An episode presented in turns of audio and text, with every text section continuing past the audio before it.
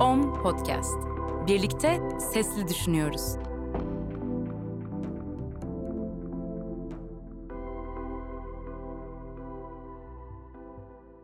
On Podcast'ten herkese merhaba. Odun Pazarı Modern Müze'de 2 Ekim 2020'de açılan Günün Sonunda sergisine eşlik eden ilk podcast serimizde karşınızdayız. 36 sanatçının 40'a aşkın eserinin yer aldığı günün sonunda insanlığın doğaya verdiği zararla ve ekolojik dengenin bozulmasının sonuçlarıyla pandemi dönemindeki yüzleşmesine dikkat çekiyor. Sergi, Amerikalı bilim kurgu ve fantezi yazarı Ursula Le Guin'in 1972'de yayınlanan öyküsü Dünyaya Orman Denir'den de yola çıkıyor. Le Guin eserinde Arz adında kaynakları sonuna kadar tüketilmiş, betonlaşmış bir gezegenden bahsediyordu. İçinde yaşadığımız dünyanın ve serginin evreninin arzı andırdığı söylenebilir. Günün sonundanın izleyicilere yönelttiği en temel soruysa şu. İnsanın uzun süredir merkezine kendisini koyduğu ve sahiplik iddiasında bulunduğu yerküre biz olmadan da yaşamaya devam edebilir. Peki bu bilgiyi özümseyecek miyiz ve gerçekten doğanın içinde var olmanın daha saygılı yollarını arayacak mıyız? Bu sorunun cevabını ya da cevaplarını düşünürken günün sonunda podcast'inin her bölümünde sergide eserleri yer alan sanatçıları misafir edeceğiz. Sanatçıların tam listesine web sitemiz om.art'tan ulaşabilirsiniz. Şimdi bugünkü konuğumuza kulak verelim. O anda aklımda şey patladı yani hani bir aletin kadim bir aletin işte kazma ve kürek vardı toprağı işleyebileceğimiz. Bu e, iki aletten biri eğer eğri ve işlevsiz olursa biz toprağı ne kadar işleyebiliriz? Hı hı. gibi soruların ardından e, işlevsizleşen alet. Arkasından işte işleyemediğimiz toprak. Günümüzde daha çok sanayi ve bilime meyil veren insan hı hı. E, faktörünü aklına getirdi ve bu iş ortaya çıktı. Yani bu işin göndergesi aslında tam da böyle pandemi sırasında düşündüğümüz işte gıdaya ulaşım, gıda üretimi, kooperatifsel üretim, Türkiye'deki tarımsal aktivitelerin gittikçe azalması, dünyadaki tarımsal aktivitelerin e, gittikçe yerine işte e, bilimsel ve teknolojik yatırımlar falan gibi birçok soruya cevap alıyor.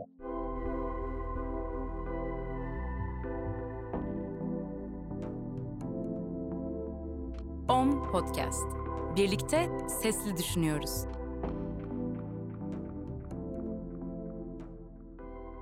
Selam Ali, nasılsın? İyiyim Yağmur, sen nasılsın? Her şey İyiyim ben de. Nasıl gidiyor ikinci karantina? Aynı, birinci karantinadan çok fark yok. Daha üretken, evet biraz farklı aslında, biraz daha üretken. Ah, İlk karantinada şoka girmiş, sudan çıkmış balık gibi olduk galiba. Seninle de bugün günün sonunda sergisindeki eserlerin hakkında konuşmak isterim. Önce biraz senden bahsedelim mi? Ne yapıyorsun? 2009'dan bu yana yani yüksek lisansımı bitirdikten bu yana profesyonel olarak sanat üretmeye çalışıyorum. Sanatçı olmaya çalışıyorum. Dört tane solo sergi açtım. Çeşitli uluslar arası ve ulusal karmalara katıldım. Kendimden bahsedebileceğim yegane şey ise şeydir. Hani multidisipliner ve multi kavramsal bir sanatçı olduğumdan bahsedebilirim. Hı hı. Sürekli malzeme değiştiren, malzemeler arası gidip gelen bir sanatçıyım e, kısacası. Şu an günün sonunda sergisinde iki tane işin yer alıyor. İkisi de aslında sanatoryumdaki son sergin. Ölü Doğa sergisinden işler. Ölü ee, Doğa, Natürmort, Salto Mortale. Ben önce o seriyi konuşmak istiyorum seninle. Sonra da oralara nasıl geldik onları konuşmak istiyorum. Ölü Doğa ismi aslında bizim bildiğimiz e, klasik bir resimleme ya fotoğraflama daha sonra tekniği olan Natürmort'tan geliyor. Yani başlangıçta Ölü Doğa'ya yaklaşımı sanatçıların gerçekten hani e, doğadan alınmış bir parçanın tekrar resmedilmesi ve betimlenmesi ve ölen doğanın e, bir şekilde sabitlenmesi, fotoğraf teknolojisi olmadığı dönemler. Daha sonradan bu tabii çeşitli e, mediumlarda da tekrarlandı. Video ölü doğaları da oldu, heykel ölü doğaları da oldu ama ilk çıkışında doğadan alınan parçanın ölümsüzleştirilmesi adına tekrar betimlenmesi, resmedilmesi. E, soru hakkında aslında şuydu. Yani günümüzdeki o dönemki ölü doğayla, o dönemdeki, o günlerdeki ölü doğayla günümüzdeki ölü doğa arasındaki fark nedir? Çünkü o zaman bir ironi olarak kullanılan ölü doğa e, şu anda gerçekten ölen bir doğa halinde. Ve hani günümüzde bu doğaya bakışımız aynı mı ya da farklılıkları gösterme amacıyla yaptığım bir seriydi aslında. Sonuna gelen Salto Mortale ismi ise sevgili Necmi Sönmez tarafından eklendi. Hı hı. e, çıkan metnin sonunda böyle bir isim eklememi bana tavsiye etti. Değerli bir katkı benim için ki anlamı şey Salto Mortale Sirt'te seyircinin ilgisinin olmadığı bir anda seyircinin ilgisini çekebilmek için atılan cambazın son ölümcül hareketleri, e, saltosu daha doğrusu. Bu çok riskli bir salto, ölümcül olabilir ama asıl amaç e, seyircinin ilgisini çekebilmek için yapılan son gösteridir. Sergi aslında günümüz insanının ilgisini çekebilmek adına üretilmiş eserlerden oluştuğu için bu ismi çok yakıştığını düşündüm. Muhteşem. Yani son- Ben hiç bilmiyordum bu hikayeyi. Ben de Necmi vasıtasıyla öğrendim. Yapılan hatta ne derler? Sirk tarihinde diye tanımla, e, betimlersek sirk tarihinde bunun gibi bir takım ölümler de olmuş. Tabii aksi bu saltolar sayesinde ya da yapılan son riskli cambazlıklar Hı. sayesinde çok böyle büyük alkışlar da almış. Galiba benim sergide bir şekilde ilgiyi çektiğini çekti galiba serginin sonunda. Senin de bahsettiğin bu sergideki iki parça hala sergilendiğine göre galiba bu ölümcül sal- salto bir şekilde yerini bulmuş. Daha önce de tabii ki bu işe kafa yoran işte dünyaya ne oluyor, ne yapıyoruz, doğa falan işte iklim krizi e, kafa yoran bir sürü insan vardı ama şimdi böyle hiç alışmadığımız insanlarda ya küresel ısınma diye bir şey gerçek galiba falan gibi şeyler duyuyoruz. Aslında o salto belki de şu an Covid bile diyebiliriz yani. Yani evet. Şu an yani, yaşadığımız e, şey. Ölümcül saltoları şu anda işte aşı şirketleri, devletlerin sağlık politikaları e, bir şekilde o saltoları atıyor. Bakalım ölümcül mü olacak? Günün sonunda alkışlayacak mıyız? Ben de Ya emin biraz bir de şey de tabii aslında çok tatlı bir noktaya geldik.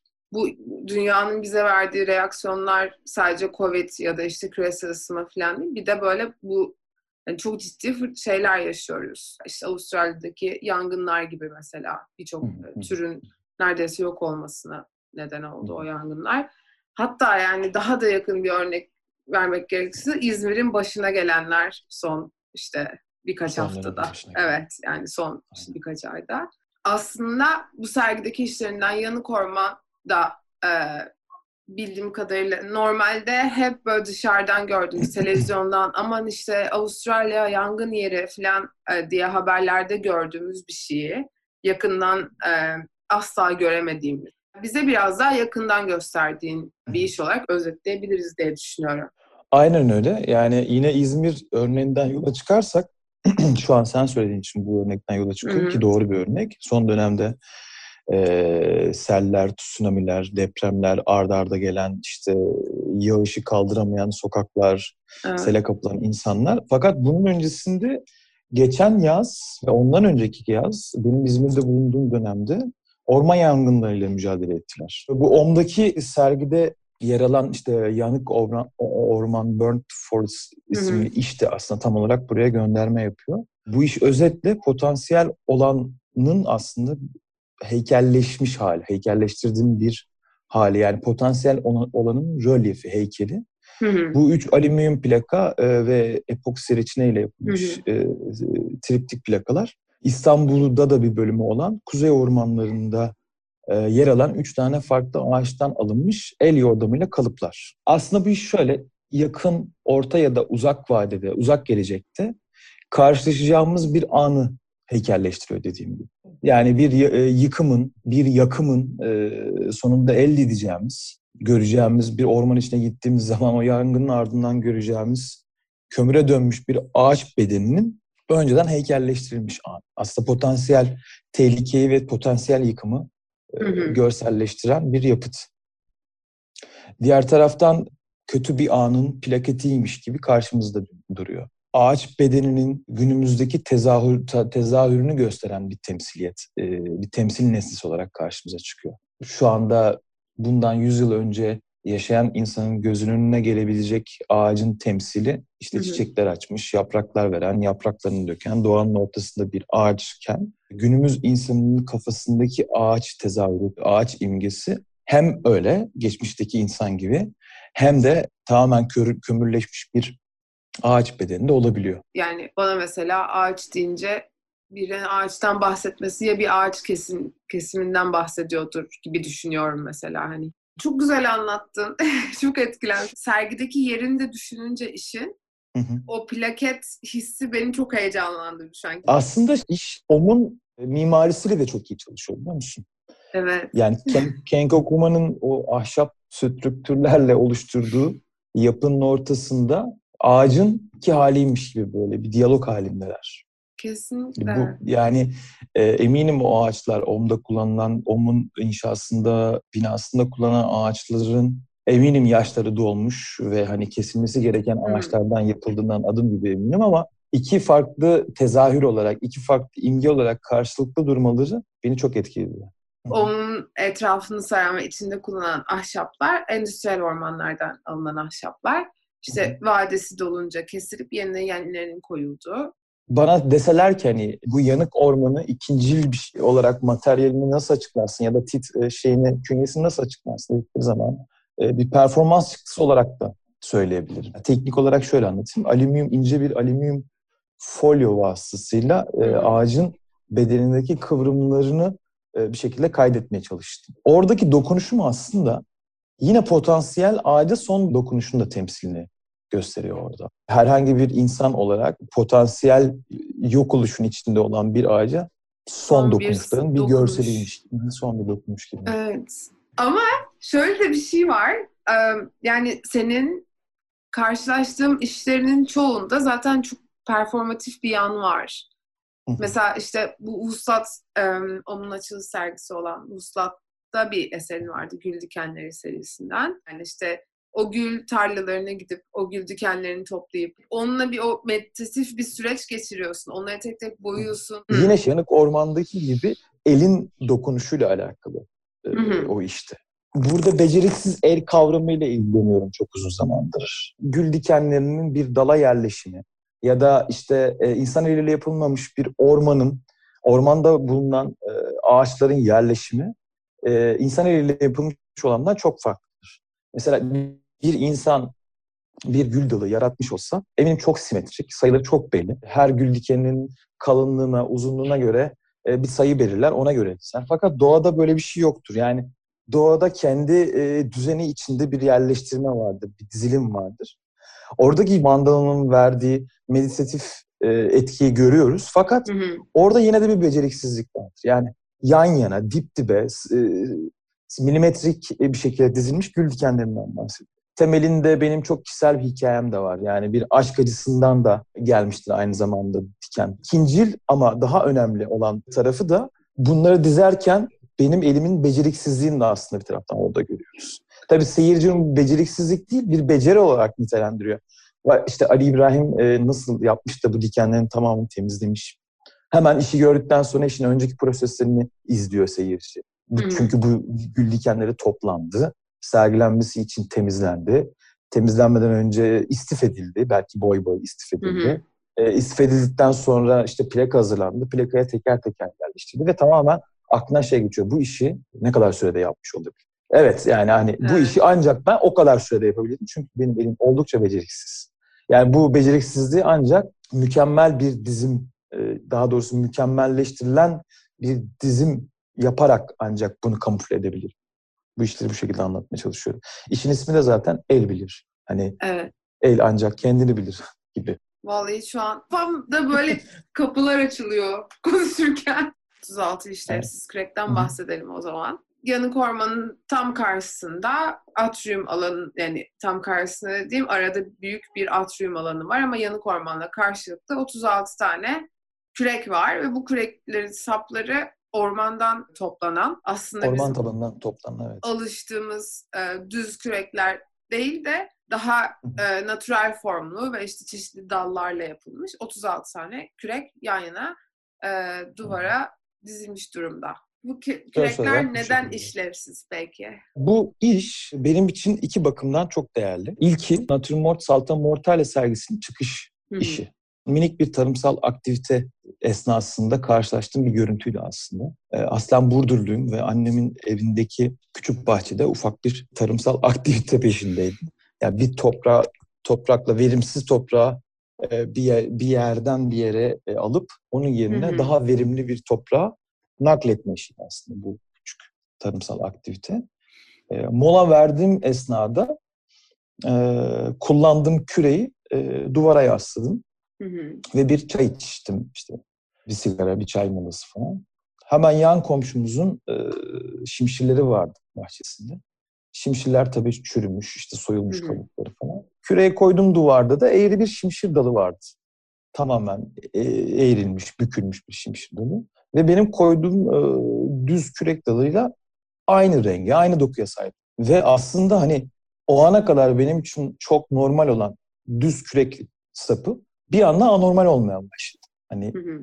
e, ikisinin de dal olduğunu tabii ki yan yana görünce fark ettim. Bir tanesinin Hı. düz olması, bir tanesinin eğri olması. O anda aklımda şey patladı yani hani bir aletin, kadim bir aletin işte kazma ve kürek vardı toprağı işleyebileceğimiz.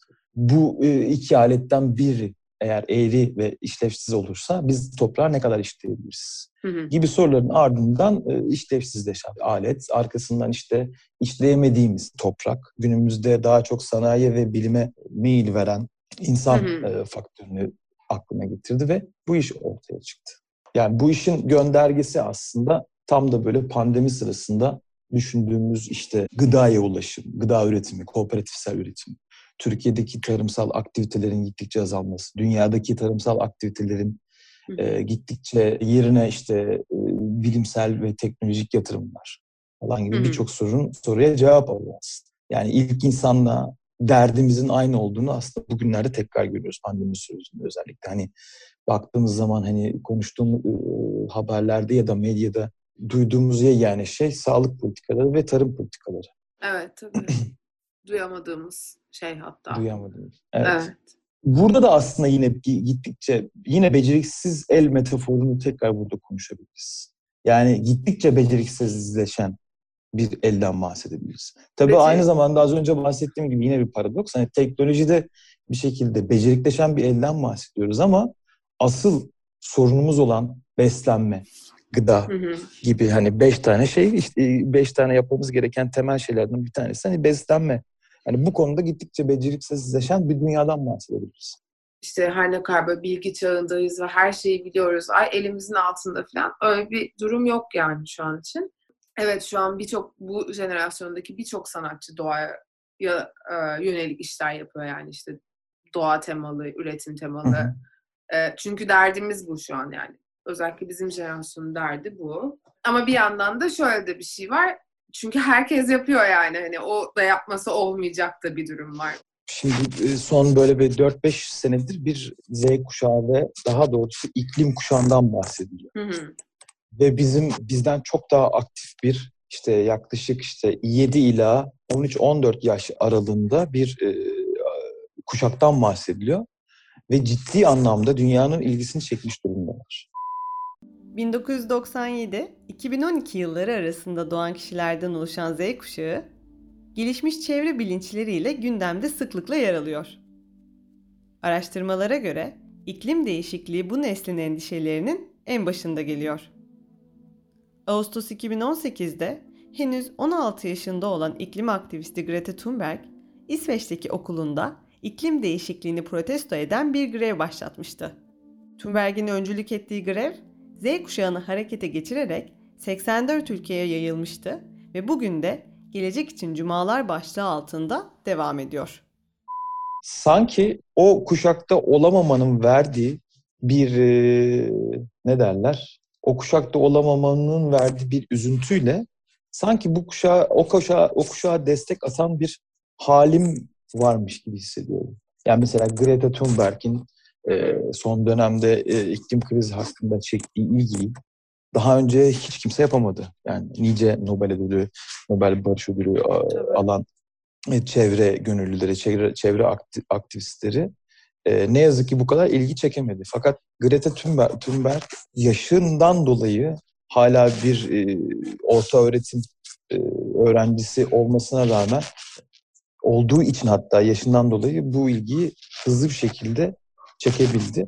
Galiba bir şekilde ben de birkaç kuşak önceki nesle ait bir birey olarak galiba günümüz kuşağına e, bir şekilde destek atma ihtiyacı Biraz böyle, duyuyorum.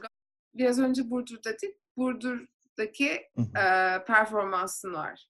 hı hı. Yani aslında o yüzden sana şey diyorum yani hep derdin yani birçok insanın şu an derdi ve birçok insan böyle bir üretim prosesinde ama Hı hı. sende ekstra böyle bir e, bu konuya şey görüyorum. O yüzden size biraz önce konuyu açtım.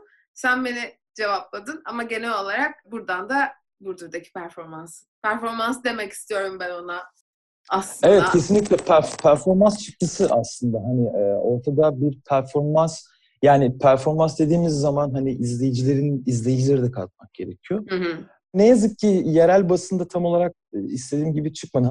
Bilmiyorum Yani aslında biraz anladığımız gibi aktivist bir eylem olsun diye sanatçı buna dikkat çekmek için gitti ve oraya ölüyorum Kesinlikle yazdı falan Kesin- kesinlikle değildi Müthiş. ama sonradan o kadar e, bu yerel basının şeye konuya yaklaşımı böyle inanılmaz naiftir. Hani o, o, o tavrı da ben Tabii. çok seviyorum.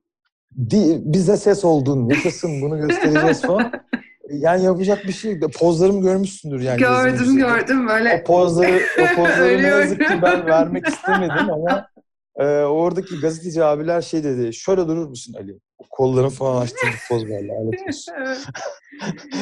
İnternette unutulma hakkı var. O hakkımı kullanıp yakında onu Google'dan sildirmeyi planlıyorum. Dur, pandemiden de bahsettik aslında. Fakat em, bana artık öyle geliyor ki hep aynı, aynı nokta. Mart'tan beri dünya olarak ve aynı yere kalmış durumdayız ve ben artık birine şey diye soramıyorum yani.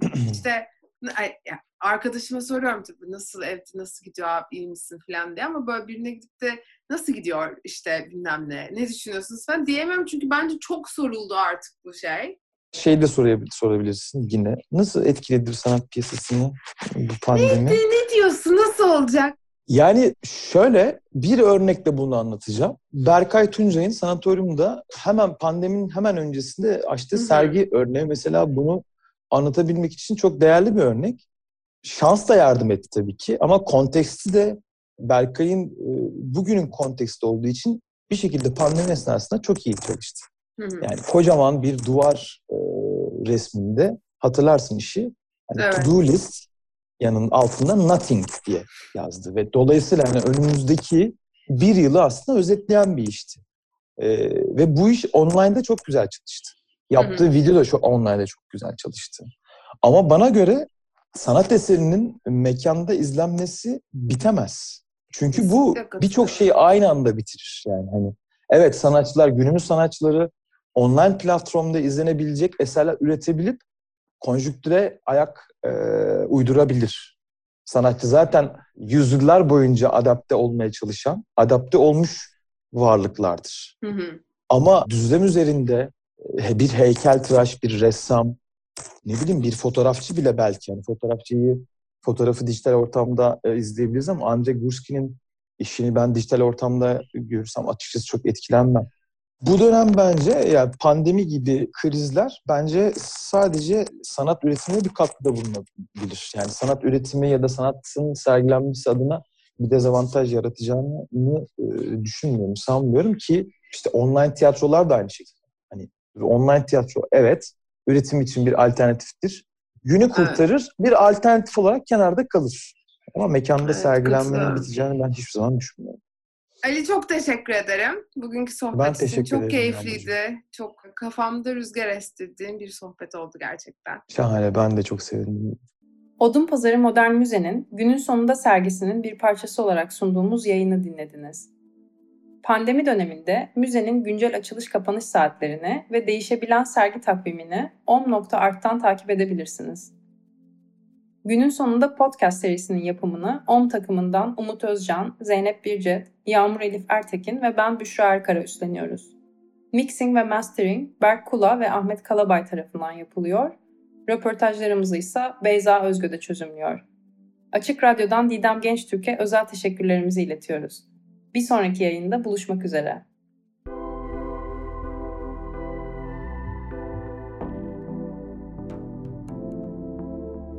OM Podcast. Birlikte sesli düşünüyoruz.